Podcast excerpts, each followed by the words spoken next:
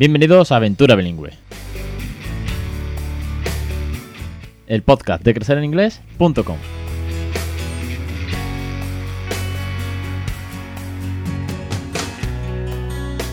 Capítulo 181, 5 de diciembre de 2019. Muy buenas, mi nombre es Alex Perdel y esto es Aventura Bilingüe, el podcast sobre bilingüismo en un montón de facetas, tips, consejos, cuentos, canciones, eh, bilingüismo en general, todo lo que pueda abarcar, la experiencia mía, la, de los que vienen por aquí, las teachers, la plataforma de crecer en inglés para que todos creamos bilingüe. En fin, esto es una locura. Pero al fin y al cabo, el objetivo es o mi objetivo, vamos a decirlo así, el objetivo de crecer en inglés y de mm, muchísimos aventureros que estáis aquí ya, es que el bilingüismo sea real en, todo lo posible. No es que nuestros hijos sean más o menos bilingües, sino que el inglés sea divertido, el inglés sea natural, que no sea tan costoso educar o concienciar, mejor dicho, o contagiar, como a mí me gusta decir, a las familias en una segunda lengua de la importancia que tiene poner la tele en inglés, o leer un cuento en inglés, o cantar canciones divertidas con los peques en inglés. De todo eso es de lo que va este proyecto, de lo que va este podcast, es de lo que va la plataforma de los cursos, es de lo que van las historias en Instagram, es de, lo que, bueno, de lo que me transmitís vosotros, de lo que buscamos y perseguimos. Sé que es muy idílico, es difícil de alcanzar, pero no es un imposible. Y bueno, a la vista está de que esto va creciendo. Eh, en los últimos años, bueno, desde que esto está, no ha dejado de crecer desde 2016 y sobre todo ahora la comunidad crece, los suscriptores llegan, el feedback es muy bueno, eh, yo busco nuevos teachers, en fin, ¿qué ¿qué os voy a contar? Si es que esto es mi día a día es una lucha constante, es un disfrute al mismo tiempo y por eso lo hago. Así que de todo eso va Aventura Bilingüe. Si eres nuevo, bienvenido, aventurero, aventurera, a esta loca aventura. Y sobre todo, bueno, pues antes de empezar tengo que darle las gracias, infinitas gracias a todos los suscriptores y suscriptoras que han llegado, que se han apuntado a esta aventura, que están creando bilingüe, que confían en el proyecto y que apuestan por él. Así que una vez más, gracias. Hoy vamos con la última ronda de preguntas de 2019. Sí, os traigo varias preguntas algunas las eh, son de hace mucho por Instagram o por mail que yo voy compartiendo las stories. Otras no las habéis visto y las voy a responder aquí. Lo que sí, por supuesto, yo doy respuesta siempre por email o, por privado y bastante rápido. Y además bastante intenso, todo hay que decirlo. Y si además eres suscriptor, casi que te respondo en el acto. Parece que leo la mente. Es que hay respuestas que son muy rápidas, casi que al minuto. Y, y eso que lo escribo todo a mano, que esto no está automatizado. Pero bueno, los, mm, suscriptores tenéis vuestro formulario prioritario y, hay que darle prioridad, las cosas como son, ¿vale? Como mucho a la mañana siguiente. Me acuesto temprano, pero madrugo mucho. Entonces intento responderos lo antes, lo antes posible. Dicho esto, vamos con la última ronda. Ya traeré, ya tengo preguntas para el año que viene. No voy a sacarlas todas hoy, no me da lugar. Haría un podcast de, mm, no sé, un par de horas. Entonces me dejo algunas ya para el año que viene. Y lo que queda de año van a ser, si todo va bien, todo me cuadra, un par de entrevistas top también es que las últimas cinco han sido tan buenas. Bueno, todas son buenas, que nadie se me enfade de los que habéis estado por ahí detrás desde el 2016, ¿eh? Pero es que las últimas han tenido una repercusión brutal. Se nota que la comunidad, eh, la audiencia y los suscriptores han crecido mucho porque eh, han tenido las descargas brutales y el feedback es genial. Dicho esto, vamos con las preguntas, os las enumero y les voy dando respuestas, ¿vale? Así que estas son las la última ronda de preguntas de 2019 de Aventura Bilingüe.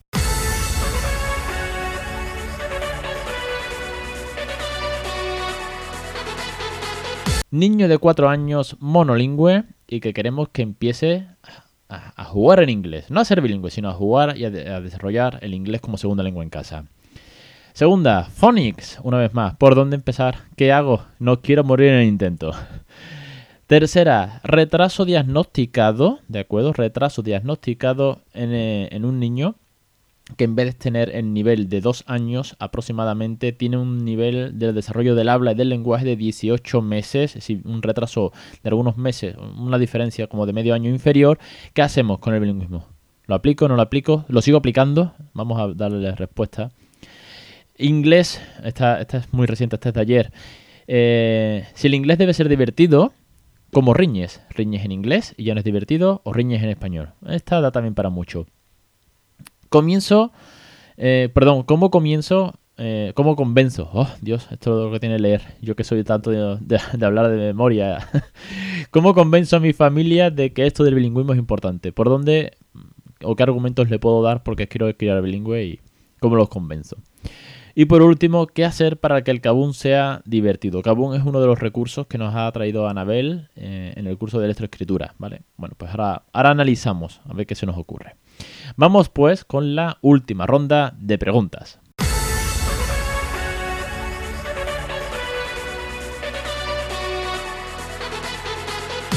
Comenzamos con este niño de 4 años que es monolingüe y su mami, eh, aventurera suscrita a los cursos que dice que está muy enganchada a los vídeos, me pregunta que, cómo puede, que si ha hecho bien, porque ha hecho bien en el sentido que se ha suscrito, ha visto todos los vídeos o está viendo los vídeos y ha dicho, bueno, y ahora ya, ya he visto, ya sé la teoría, ya he visto el ejemplo real, ¿por dónde empiezo? Bueno, pues con un niño de 4 años que es monolingüe y que nunca te has puesto a hablarle en inglés, no vayas a empezar a hablarle en inglés. Se va a rayar mogollón, ¿vale? Puede ser divertido, ¿vale? Ojo, si siempre lo metemos con un poco de WhatsApp y tal, eh, suena guay, ¿vale? Pero si nunca lo has hecho, suena raro. Yo empezaría por lo primero, lo primero, lo primero, con algo muy básico eh, la tele en inglés, ¿vale? Vamos a cambiar el idioma de la tele, la ponemos en inglés y no creo que, que le afecte mucho, mientras sean sus dibujos favoritos o dibujos nuevos. Esto también lo he explicado alguna vez. Si el niño ya es mayor de 4, ya es muy monolingüe, muy monolingüe en el sentido que se sabe las voces, las expresiones, la entonación de la serie de Peppa Pig en español, mm, no le pongas Peppa Pig en, en inglés, ponle, no sé, Ladybug o Paw Patrol, ¿vale? Ponerle otro que, nunca le, que nunca haya visto. Si no, prueba con su dibujo favorito en inglés y si no reacciona negativamente, sino que lo asimila y se queda enganchado mm, como si fuese en español, de ahí para adelante. Dicho esto, quitando la tele, ¿vale? Porque ya sabemos que es un recurso, bueno, que tampoco hay que abusar, aunque sí que es verdad que pronuncia bien, tiene mucho vocabulario y nosotros no nos esforzamos demasiado. Yo con un niño de 4 años empezaría con una cosa muy, muy, muy importante y es la lectura diaria de un cuento antes de dormir. Eso sería el primer input que yo le daría. Porque es un momento cariñoso, porque es un momento íntimo, porque es un momento relajado antes de dormir, porque no tenemos que inventarnos ni improvisar un mensaje que queramos decirle al niño en inglés. No tenemos que, que pensar en cómo se dice esto, no, simplemente tenemos que leer en inglés. Y no me refiero a cuentos complejos, no me refiero a cuentos para mayores. Si hace falta, podemos empezar con un simple libro de vocabulario. De esto que pasa las páginas y en cada página vienen un montón de cosas. Los transportes, y viene el tren, la locomotora, el vagón, el coche, el, eh, avión, el globo, el patinete, la bicicleta. Y vienen en inglés. O vienen bilingüe incluso, para aún más fácil para vosotros, por si no sabéis qué es, ¿vale? Algún objeto. Yo empezaría con la lectura porque él va a empezar a entender, ese niño va a empezar a entender que vosotros podéis hablar una segunda lengua en, ciertas circunstancias, como puede ser un cuento. De los cuentos yo pasaría a las canciones, que sigue siendo una parte muy emocional, muy didáctica, en la que podemos aprender las partes del cuerpo con Head, Shoulders, Knees and Toes, que podemos cantar las partes del cuerpo con One Little Finger, One Little Finger, touch your nose o podemos if you're happy and you know clap your hands. Son actividades muy sencillas muy fáciles que un niño de 4 años va, te va a seguir. Tú le haces if you're happy and you know I clap your hand bla bla. El niño lo va a hacer. No sabe ni qué es happy no sabe qué es clap no, no sabe no sabe hacer nada no sabe qué es hand pero sigue la canción. ¿entendéis por dónde voy? Va, simplemente te va a imitar y luego a partir de ahí ya iremos interiorizando. When you are happy, when you are happy, you happy, when you're happy, you smile. Ah, this is a smile. Look at me. Oh, you're sad. Quiero decir, exagerar mucho. Cuando hablemos de emociones, sobre todo, exagerarlas mucho, ¿vale? trabajar las emociones básicas. Pues si ya tiene cuatro años ya va a entender muchas. Happy, sad, angry, o upset, o tired. Muchas emociones, ¿vale? Que podemos trabajar, ¿ok? O if you are pretty, si, eres bonito, si eres guapo, ¿vale?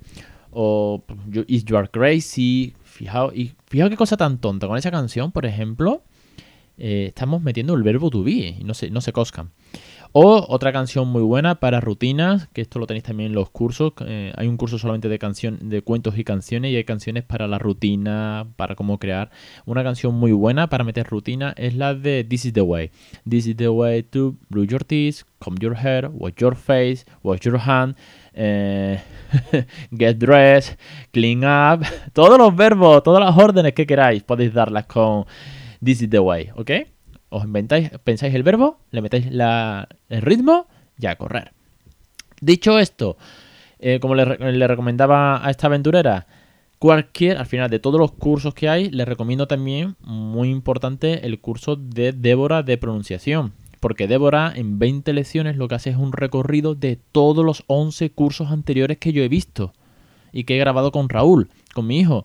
Quiero decir que Débora además de, eh, de hacer repaso, mejor dicho, hacer repaso con expresiones, vocabulario nativo y la pronunciación de ella que es nativa, inglesa, que bueno, que nos ayuda muchísimo con sus consejos y sus trucos.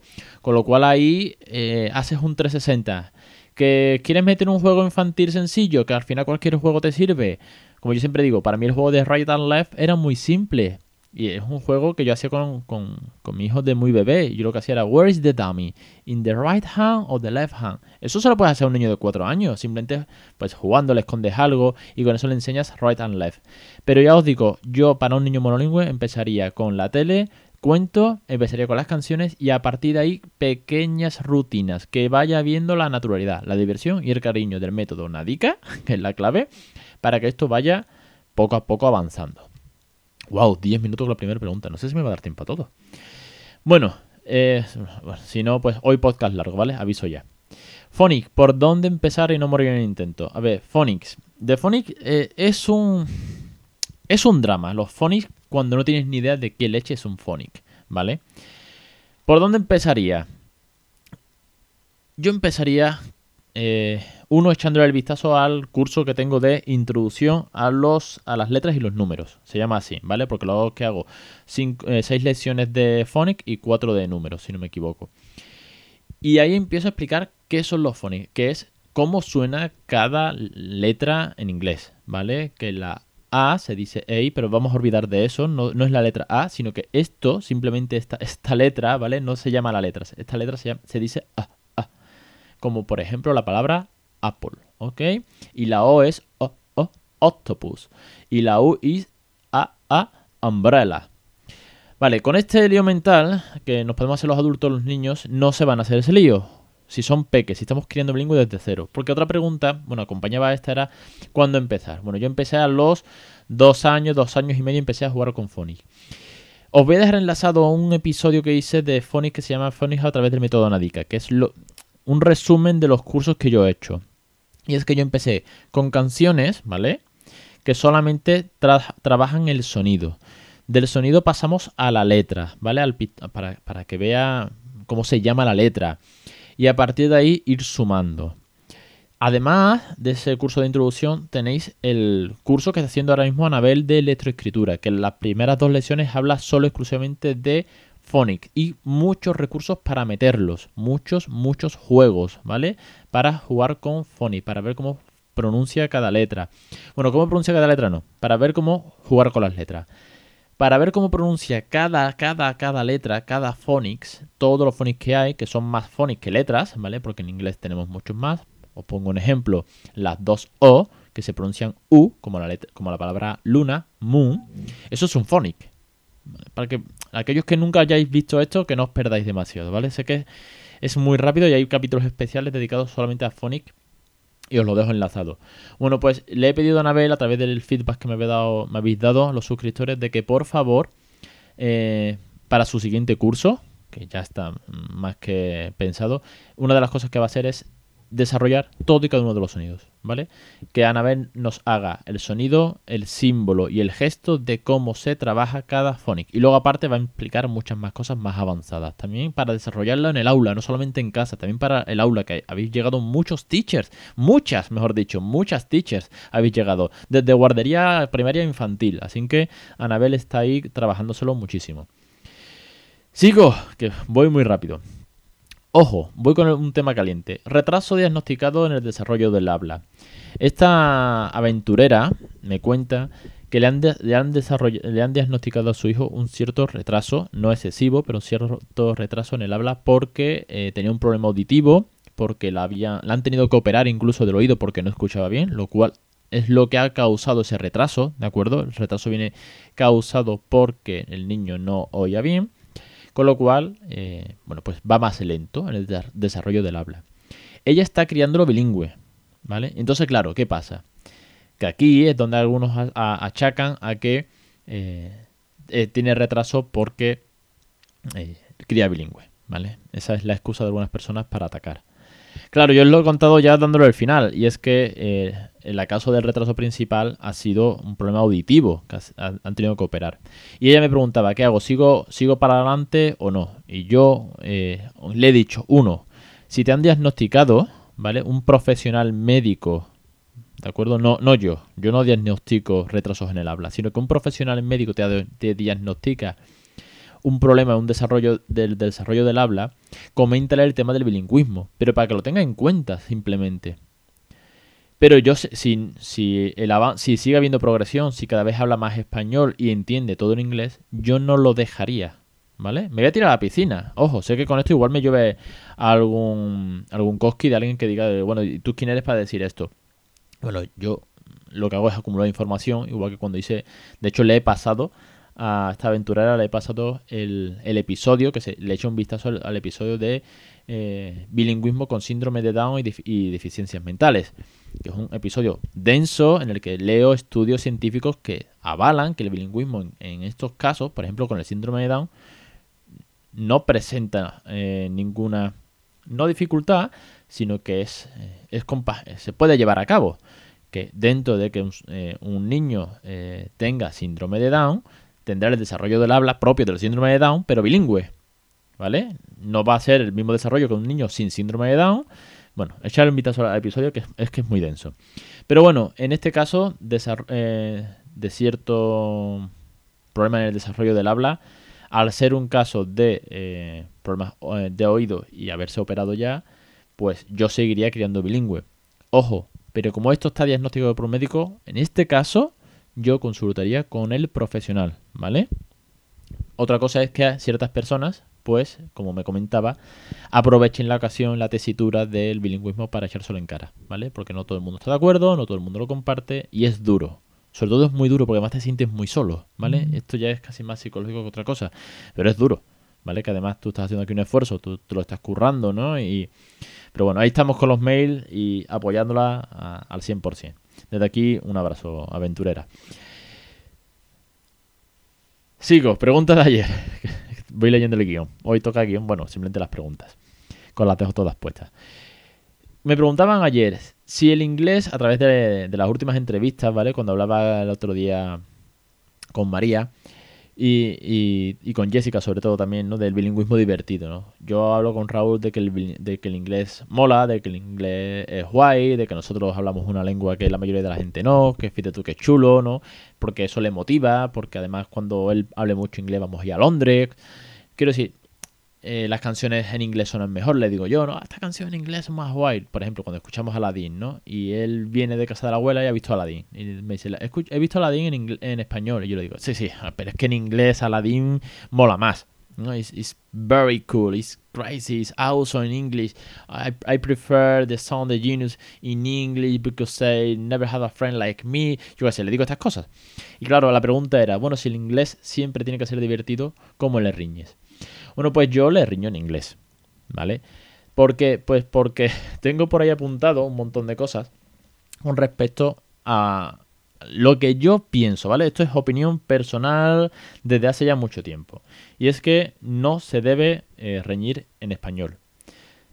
A ver, todo a su justa medida. Igual yo soy muy talibán, o bueno, muy talibán. Es que yo hago 24-7. Entonces, si para mí la clave del bilingüismo es la naturalidad, la admiración y el cariño, eh, cuando riñes no es divertido, pero sí es 100% natural. Quiero decir, para mí es una segunda lengua tan sumamente rica, es una segunda lengua que lo abarca todo, cualquier aspecto del día a día, que la riña, eh, la regañina, la bronca o el tener que dar una orden seria debe ser en inglés. Y me sale en inglés, ¿vale? Ojo, me siento cómodo. Si no te sientes cómodo, no. ¿Por qué digo de que no reñas en español? Y de esto tengo un episodio que es el episodio 84, si quieres bilingüe no riñas en español, el, el episodio 122 que se titula Cómo reconducir el comportamiento y regañar en inglés. Y luego tengo el, episodio 51, que antiguo, que se llama Stop mejor que Don't, ¿vale? Y luego tengo el episodio 115 que se llama Los 10 errores de la crianza bilingüe y uno de ellos es el de No reñiré en inglés, que además es una clase de los 10 errores de la crianza bilingüe, que es un curso completo de 10 errores. ¡Voilà! ¿Por qué digo todo esto? Y os hago un resumen de, lo que, de todos esos podcasts, aunque de verdad os lo recomiendo que lo escuchéis, para que veáis que el tema está trabajado. Y es que eh, para mí el inglés es una lengua muy emocional con mi hijo. Entonces, si le riño en español, va a asociar que mi español, mi español, ¿vale? No el del resto de la sociedad, sino que el mío es una lengua de reñir. Como yo le hablo todo, todo, todo, todo, todo en inglés, si le riño en español, esa lengua es negativa, es una lengua mala. Y si me escucha otro día hablar en español es porque sabe que algo chungo va a pasarle. ¿vale? Como cuando la antigua madre de los años 80 levantaba las zapatillas y tú corrías por el pasillo. Quiero decir, si no estás haciendo 24/7, si no estás todo el día, sino que intercalas, sino que solamente haces rutinas y demás, reñir en español o palabras cariñosas, ¿vale? Iros a los sentimientos, palabras cariñosas o regañinas en español o en inglés va a dar más igual, porque tú estás haciendo un mix, no va a asociar ninguna lengua por encima de la otra. Pero si haces solo bilingüismo 24/7, ¿vale? No riñas o no hagas palabras cariñosas ni en español ni en inglés. Eh, perdón, en español, hazlas solo en inglés. Porque sobre todo la parte negativa, que es la riña, si la haces en español va a ser una lengua que a ti te va a asociar a, mal, ¿vale? Y os, soy sincero, alguna vez, alguna vez se me ha escapado un... Bueno, pero ya está bien. ¿no? Así como un poco, pues, porque algunas veces te puede sacar un poco de quicio, ¿no? Ya son más grandes, ya es más grande, ya mm, lucha más con sus cuestiones y su, y historia.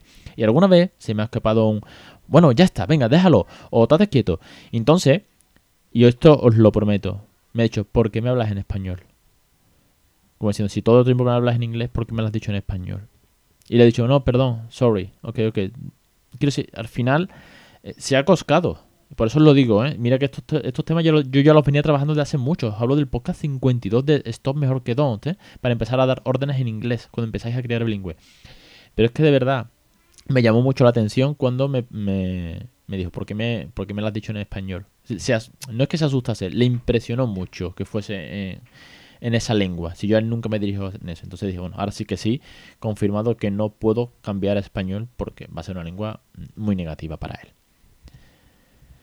¿Por dónde voy? ¿Me queda poco? Me queda poco, dos más, dos más. Bueno, mm, ¿cómo convenzo a mi familia de que esto es importante? A ver, voy a dar dos versiones, ¿vale? Eh, de cómo convencer a tu familia de que el bilingüismo es importante, de que tienes que criar a tu hijo en una segunda lengua minoritaria. La, la respuesta corta sería, eh, señor, señor familia, papá, mamá, pareja, bueno, pareja no, porque la pregunta iba sobre la familia, no sobre la pareja, sobre sus padres o sus suegros. Mira, eh, Aventura Bilingüe. Tiene 181 programas. Ya te los escuchas y cuando te los hayas escuchado todos, ya me cuentas, ¿vale? Porque da para, da, para, da para mucho. De hecho, el otro día, eh, no sé si lo subí a las historias, ¿no? La suscriptora que ha llegado nueva que decía, voy por el episodio 83. Y yo decía, madre mía, es que os pegáis unos atracones. Pero bienvenido sea, de verdad me hace, me hace mucha ilusión cuando me contáis esas cosas. ¿Por dónde empezaría si no a, difundir que, o contagiar que esto es importante? ¿Cómo convencer de que esto es importante? Pues mira, eh, simplemente la mm, facilidad que va a tener a futuro, háblale del futuro, háblale de las oportunidades laborales, háblale de que no va a tener problemas en el colegio, dale la parte práctica, mm, porque la parte emocional eh, no se entiende tanto, ¿vale? Pero si le habláis a los abuelos de que es que lo bien que la va a venir en el futuro, porque todo el mundo habla dos lenguas el día de mañana y tal, en esa parte que es como más práctica, más tangible casi, suele eh, ayudar, ¿vale? Luego eh, hay otra cosa que viene muy bien, pero claro, esto es un poquito más a largo plazo, que es cuando, si es muy bebé, todos son dudas, ¿vale? Todo, todo son dudas. ¿Te entiende? ¿No te entiende? ¿Esto para qué sirve? O es más, yo no te entiendo ni a ti, hijo. Tú hablando en inglés al bebé yo no te entiendo qué le estás diciendo. Pero hay una cosa, hay un factor que si sois capaces de superar esa barrera, esa barrera de entrada, digamos, ese primer tiempo, es cuando empieza, cuando hijo, vuestro hijo empieza a entenderos. Yo sé que esto es a largo plazo, pero cuando empieza a entenderos y a responderos en inglés, o simplemente a comprenderos, es el orgullo del abuelo. El orgullo del abuelo bilingüe, que dice, que, perdona, es que, ojo, ojo, ojo, ojo, que mi nieto es bilingüe. Y le sale a ese abuelo esa sonrisa. Y eso no tiene precio. Pero claro, antes de llegar a eso, ya os digo, yo tiraría por el futuro, por el bien. Y porque, bueno, porque que os sentéis capaces, mm, transmitirle seguridad a la familia, ¿vale? Las dudas me las mandáis a mí, no se las transmitáis a la familia porque entonces es vuestro talón de Aquiles. Pero deciros que os habéis informado mucho, que bueno pues que estáis apuntados a los cursos o que hay una comunidad que estáis apuntados a un grupo en Facebook o que seguís cuentas de, de, otras familias por ejemplo les podéis pasar las cuentas de todos los que han pasado por aquí no de todos los blogs que han pasado por aquí les pasáis las cuentas de Instagram los blogs o no sé que sí, dale un poco de, que no sois los únicos, de que no estoy solo, sino mirad que de gente lo hace, mirad qué divertido, mirad qué de material, mirad qué sencillo, dale la facilidad, ¿vale? Explicárselo muy sencillo, en plan, no, si lo que vamos a hacer es cantar y unos cuentos, y la tele es que nosotros la tele ya la vemos en versión original, un poco por simplificar, no os metáis en neurociencia, porque ahí la familia, salvo que, oye, se pongan las pilas y empiecen me ha pasado alguna vez, ¿eh? pues he leído un artículo que ha salido en el mundo, en el país, de que dicen de los beneficios, y entonces ya ahí te puedes meter en más diálogos. Pero si no, iros a la parte práctica y la parte sencilla y la seguridad que vosotros tenéis porque estáis convencidos de que esto es lo mejor. Entonces tenéis que convencer con vuestra propia seguridad. Dicho esto, llego a la última pregunta. Madre mía, hoy paso de la media hora seguro. A ver quién llega al final del episodio. ¿Cómo hacer que el Kabum sea divertido en casa? El Kabum es un juego eh, con todos los, para practicar todos los phonics, ¿vale? Entonces lo que se trata es de poner todos los números, sacas un palo en un papel, ¿vale? Están todos los números, sacas eh, cada... tienes un palo por cada número y de una lata sacas el palo. Y el número que te toque es el, es el phonics, la letra en cuestión, y tienes que practicarla y dar eh, pues el objeto, lo que sea. Claro, esto en el aula, eh, como bien preguntaba este aventurero, Entiendo que en el aula va a ser mucho más fácil porque hay más niños, hay más competición, se van a picar más, todos quieren responder antes. En casa, uno a uno, si papá o mamá, niño bilingüe, es tal vez un poco más eh, lento, más complejo, porque al final es solamente un niño para responder, ¿vale? Entonces, yo cuando... El cabo no lo he hecho en casa todavía, ¿vale? No, no lo he puesto en práctica. Anabel no lo ha enseñado, yo no, no lo he hecho. Pero lo que sí he hecho con Raúl, cualquier otra actividad, es que yo soy parte del juego. Quiero decir, cuando... compito, compito con Raúl, ¿vale? Si estamos jugando, por ejemplo, con temas phonics, ¿vale? Entonces, yo, cuando hemos puesto todas las letras de plástico en el sofá, y mira, no, no era el Kabum, pero ahora que lo pienso, podría ser parecido, ¿no? Y yo decía, ah, we are going to, we are going to find the letter P.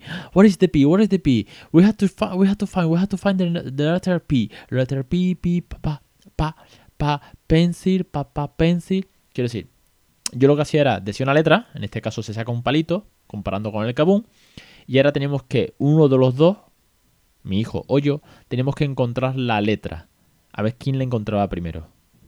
O ya os podéis imaginar que yo ya sabía dónde estaba la letra, yo ya eh, formulo la pregunta incluso, y, a veces pues ganaba él y a veces ganaba yo. Con el Kabum, que es a lo que vengo, eh, hay más azar, porque aquí planteaba yo la pregunta, ¿vale? Pero con el Kabum es al azar el número que, toque, con lo cual, si el niño es un poco más grande, no se va a sentir estafado de, joder, papá, es que estás preguntando una letra que te dé la gana, sino que además es, el efecto sorpresa, ¿no? Y luego yo metería un poco de eso, de competición por el tema de entre tú y yo. De todas maneras, os digo, es un juego más complejo porque con, con uno a uno es más difícil. Pero la imaginación al poder. Porque al final a cada niño le motiva una cosa. ¿Vale? Igual con los phonics solos no, pero igual con los objetos sí. El otro día con el juego que tenemos el Loto, Loto Alphabet, este que vienen las letras y tal, empezamos a jugar y yo empecé desde la parte más sencilla hasta ver dónde iba él, a ver qué, más quería, si quería practicar solamente el objeto, si quería practicar la letra del objeto, si quería practicar el sonido de la letra del objeto y poco a poco ir viendo por dónde va saliendo. No os agobiéis con el tema Phonic. Yo sé que está muy candente, yo sé que es muy top, yo sé que mm, los que nos venimos arriba con esto nos preocupamos muchísimo por esto. Pero no forcéis nunca Phonics. Es decir, no forcéis nada, pero Phonics menos. Porque esto no es un aula. No hay un. Bueno, pues un currículum que hacer al cabo del año de trabajar la parte del cuerpo, la alimentación, la naturaleza, la prehistoria, la edad media y los phonies hasta la consonante no sé cuál. No, esto es en casa, ¿vale? Yo os digo que yo lo que hago mucho es reforzar lo que viene del cole.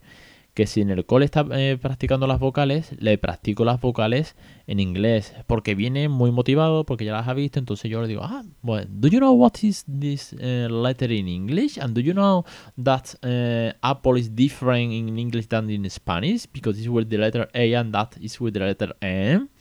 Mm, like manzana, but in English is apple. It's so cool. Say apple, no manzana, manzana. Y yo, sí, me cachondeo del español con mi hijo, ¿vale? Porque es divertido. Porque me funciona, a mí me funciona mucho así. Cada uno a su manera, ¿vale? Pero bueno, sé que es complejo intentar eh, responder sin estar eh, eh, in situ. Cuando alguien viene a la consulta aquí en Sevilla, la asistencia integral de pediatría, pues puedo podemos interiorizar más de caso a caso con más especificaciones. Aquí intento dar más una orientación general. Sois muchos y a cada uno le va a servir una cosa más que a otro. Pero bueno, dicho esto, termino la ronda de, de preguntas, la última ronda de 2019. Sé que ha sido un poco más largo, sé que he ido muy, muy, muy rápido, sé que he ido mm, pues a ras, ¿vale? Sin entrar más en detalle. Si entro en más en detalle a los que os respondo por email, ¿vale? Por cierto, esta última pregunta que aún se me escapó, por eso la he rescatado del mail y la respondo aquí directamente, ¿vale? Desde aquí un abrazo, fiel aventurero, es que mi Luis me escribe un montón, me da mucho pipa y eh, es un encanto. Pero bueno, dicho esto, que os espero la semana que viene.